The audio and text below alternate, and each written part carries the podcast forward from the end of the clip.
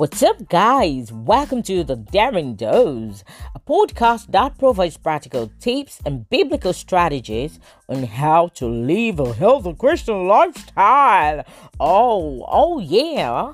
Each week, I will be delivering daring doses of God's Word to prune, prepare, and of course propel you into living sacred in a secular world, answering questions of faith, life, and culture, and also bringing people of faith to share their perspectives on contemporary Christian topics. Now, all you have to do is relax, get a cup of water, and I will take you on a fun-filled journey. You heard me right.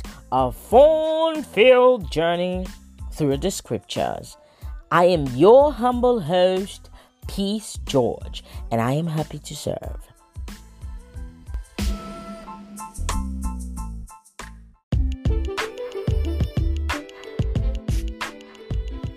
Hey, hey, hey, how you all doing? Mm-hmm. So good to be back. It's been a minute. What's up, what's up? Today I want us to talk about divine preservation. There's a divine preservation. Psalm one hundred five verses fourteen to fifteen says, "He suffered no man to do them wrong, yeah. He proved kings for their sakes. He reproved kings for their sakes, saying, touch not mine anointed, and do my prophets no harm. Touch not my anointed, do my prophet no harm." You know, usually when we talk about this scripture, we use it just for the ordained pastors and reverends and, you know, all these people I'm talking about, our Christian leaders. But really, we all are God's chosen. We all have been chosen by God. Praise God. Woo! What is preservation? Preservation is the act of keeping or protecting something or somebody from loss, danger, or even harm. Now, I don't know about you, but hey, bro, hey, sis, I have experienced divine preservation. It's so super. I've experienced this. I went to a tough school where, you know, cold boys would come into the school, shoot people, and we would come out of our classes. Sometimes we wouldn't even know they've been there. We wouldn't even know.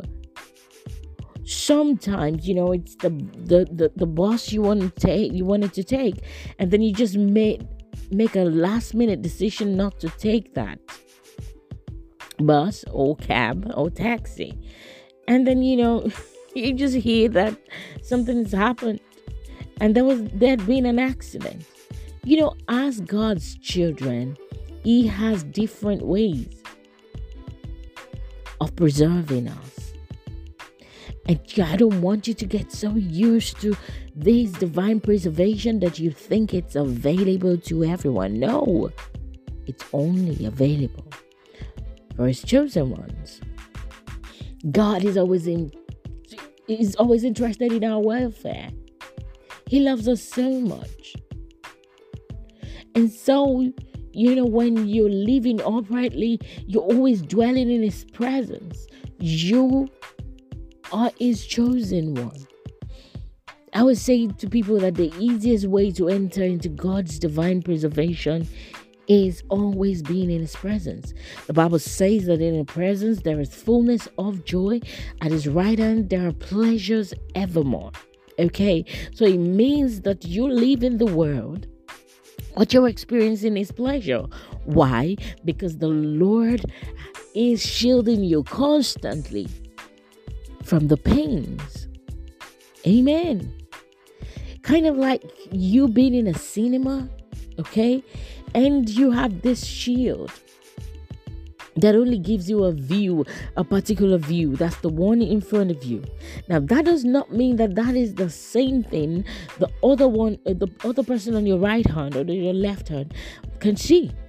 Okay, so you have this scene where it's a whole garden, and on the right side of the screen you have people being killed in that garden. On the left side of the screen you have people being, you know, battered. But right there in front of you, because you've got a shield on, you can't see the side of the screen that people, these evils are being done. You can only see that main place, which is the garden. And you just see the garden, you say, oh, this garden is beautiful. It's because that's the view that you have. The Lord shielding you from seeing those evils. And so when we say the Lord is our shield, you have a picture of what it is. Divine preservation.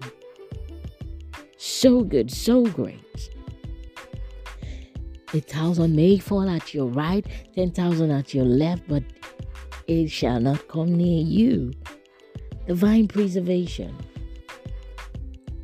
Just look at Isaiah, the book of Isaiah sixty-five. Isaiah sixty-five. Verse, I'm going to start reading this from verse eleven. Now let me bring it down, okay? Verse thirteen. Verse thirteen says, my servant will eat, but you will go hungry. My servant will drink, but you will go thirsty. My servant will rejoice, but you will be put to shame. What am I saying? For every joy that you have, it's not a common one. You only have it because you are God's chosen one. Okay? Because you dwell in His presence. And so you have access to pleasure, not pain. In verse fourteen, it says, my servant will sing out of the joy of their hearts, but you will cry out from the anguish of your heart and wail in brokenness of spirit. So it means that while you have joy, it's not a common thing. And this is what we do in Christendom. We get so used to this grace that we have, the grace to be God's chosen, and we forget to be grateful because we think everyone is having it easy. No, not everyone is having it easy. While you're rejoicing, some people are being put to shame. While you are singing and your heart is crying for joy, some people have anguish in their hearts and they're wailing in brokenness of spirit. Woo! Glory! Day and night, every second of the day, we as the children of God enjoy divine preservation. Look at Isaiah sixty-five verse seventeen. It says, see, I will create new heavens and a new earth. The former things will not be remembered, nor will they come to mind. This is for His chosen. God is preserving your mind in a world full of confusion and craziness. He is preserving your mind. And so you have sound mind, but look around you. What you have is a testimony because it is in common. While you rejoice, there's weeping around. You are God's chosen, the preserved. And I just want you to be grateful for it. Don't commonize God's care for you. Don't commonize God's, you know, God's love. Don't abuse it. Be grateful. Be grateful. Be grateful that when others say there's a casting down, your testimony is that there's a lifting up. Be grateful. You know, this divine preservation, I've experienced this also. While I was growing up, I remember my mom had to travel, and I, have, I had to live with my brothers. They were young too. You know, the, the, there was this time they, they brought girls home, and every night I would shout, I would scream that no, you can let girls sleep in this house. You have to leave openly. You have to do this, do that. And my brothers, you know, they chased me out. Night after night, they chased me out. And I never shut up. I just continued. The following morning, you know, this family friend of ours would bring us, would, would bring me home, tell me to beg my brothers, I would beg them. And then, you know, another day, girls will come. And I'll start over.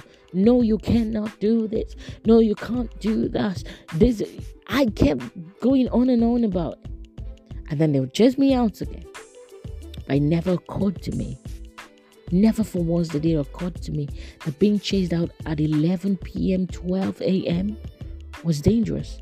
I just wanted, you know, I never kept quiet. I kept telling them the truth about the situation. You can't, I told those girls, go back home. I was bold. I was confident. But God preserved me from that danger. And so one day when I was all grown and safe in China, excuse me, When, when I was I was all grown, I already had four kids. As an adult, I sat in a place where so many people were talking about um, traumas and, you know, what they've been through, how much of this and that they had experienced. And I had never sat down to actually think about things like that. And it occurred to me that God indeed really preserved me. I was about fourteen or fifteen when my brothers would, were chasing me out. I think fourteen, fifteen, sixteen, it went on and on like that. Every night I was being chased out of the house, and I would walk twenty minutes to this new site where, you know, our family friends lived. In the dead of the night, I would walk alone in that bush. He preserved me. He didn't even open my thoughts to the danger of it. Because if I thought of that, I would have kept quiet at home. I would have just let my brothers do what they were doing. But never. I was shouting, I was screaming, I was, you know, saying all these things. You can't bring girls home. You can't do this, you can't do that. And night after night after night, God preserved me. Never did I have a sense of danger. He preserved me. And this is what God does for us. He preserves our souls. Because you're having it good does not mean others are. Be super grateful for God's divine preservation. Be super grateful for the things that you are seeing is not the same things that other people are seeing.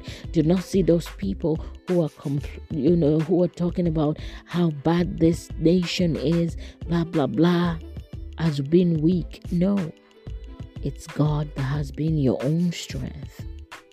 The rates of suicide, suicide has gone up. Things are crazy out there. But the Lord has been shielding you from those things. Keeping his word over you. Keeping his promises over you. You know, it's funny. I always thought of this. When the Bible says, even though I walk through the valley of the shadow of death. We all walk through the valley of the shadow of death. We all do. Believers, unbelievers, we walk through the valley of the shadow of death. The difference that it makes, the difference that is there, is that God is with us. And so we are comforted by him. Kind of like you going through the fire. But you know, you're chilling because it felt like A C.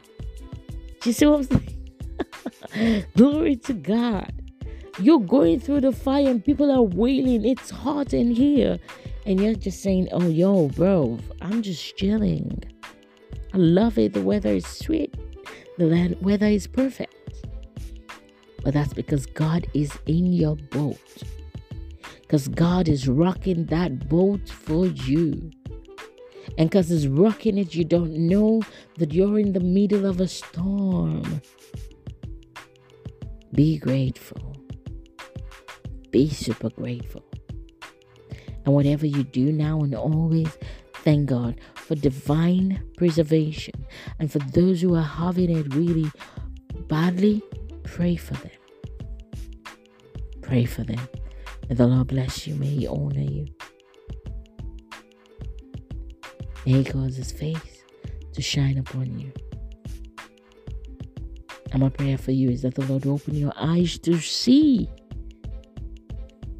that what you have is divine preservation, and that you will be grateful for it.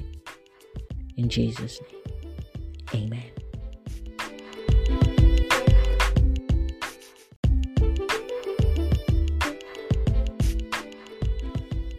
Heavenly Father, we thank you for your word.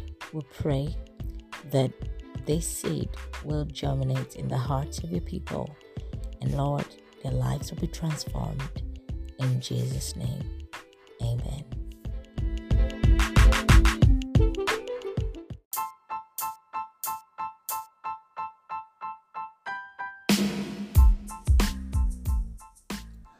I hope you enjoyed that. Brought to you from the throne of grace, and I'm just your delivery man today. Now, to connect with us, please check us out on Instagram at The Daring Doze, on Facebook at The Daring Doze. You can also get some more words from the Scripture Takeaway on YouTube. Thank you, and God bless you.